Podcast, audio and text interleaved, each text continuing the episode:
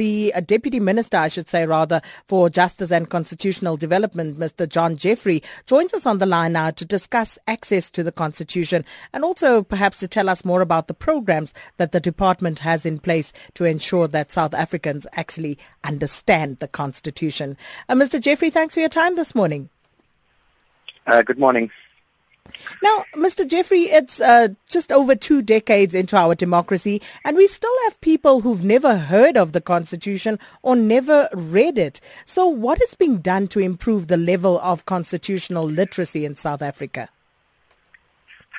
Um, let me just start by making a few points. Um, firstly, it's a pity you didn't have anyone from government on the Forum at 8 uh, uh, program on Monday uh, to be able to respond to some of the issues. Uh, but and there were a number of of incorrect things that, that were said. Um, firstly, the issue of public participation in the constitution-making process. Uh, that's simply not true. There was an extensive public participation process. Then this issue of, uh, that you used of the 46% who haven't read or don't know about the Constitution or the Bill of Rights, that actually comes, it's not of, reflective of the entire South African population. It comes from a baseline survey that the Foundation for Human Rights conducted, but it was of targeted groups.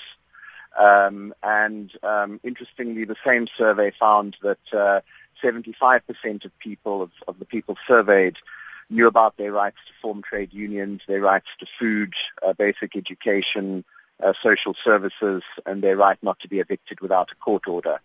So just to correct those those issues, the other assertion that government uh, is scared to um, make copies of the constitutional of the constitution available, which was made by Professor Booysen. I mean that's quite frankly laughable. But then maybe just to get on to the question of distribution, um, we government does. I mean the constitution's a document for everybody. Uh, it is available online in all 11 official languages. Uh, and then government is printing copies and has been printing copies of the Constitution. Uh, the problem is that there's not enough uh, money to ensure that everyone has their own copy. But at the end of last year, there were 80,000 copies of the Constitution printed uh, at the cost of about 670,000 rand. Uh, there were there are also copies of the Constitution in Braille. Um, a thousand were, were printed. That's also a pretty expensive process. We were luckily able to get the South African Council for the Blind to do it at a much reduced rate for us, but it still comes to 337 rand per copy of a Braille constitution. Um, these co- constitutions are available in government offices, Thusong centres, um, but they run out pretty quickly. We are trying to ensure that each public library has a, uh, a copy of the constitution. Um, uh, uh, so, whose responsibility is it in the end to ensure that South Africans are constitutionally literate? It would be primarily government, and that's also why, as the Department of Justice, um, and it, uh, we hosted a colloquium on constitutional rights education at the end of last month, which we organized together with civil society, uh, with Sections 27 that Mr. Marongo, who was on your program, uh, comes from uh, Section 27 and the Know Your Constitution campaign.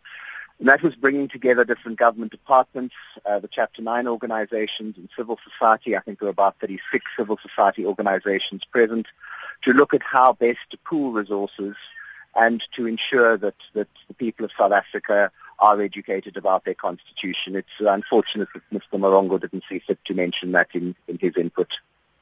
So, if people wanted uh, to actually gain access to the document right now as we speak, you said at uh, public libraries uh, there would be copies available there, um, municipal offices, where else? Look, obviously online is the easiest if people have got access to the internet. Uh, otherwise, then public libraries. Otherwise, then uh, government distribution points, the Department of Justice offices. But the difficulty, as I said, is it's not possible to have a copy of the Constitution for everyone who wants one. But also remember that it's not just about distributing the Constitution because many people are illiterate or even if, if people can read, it's not the, it, it's, it's not the easiest document to read. So we are also involved in numerous programs and we want to coordinate uh, and uh, partner with civil society in this numerous programs to make people aware of their constitutional rights. Uh, so it's more than just distributing copies of the Constitution. And that was the Deputy Minister for Justice and Constitutional Development, Mr. John Jeffery.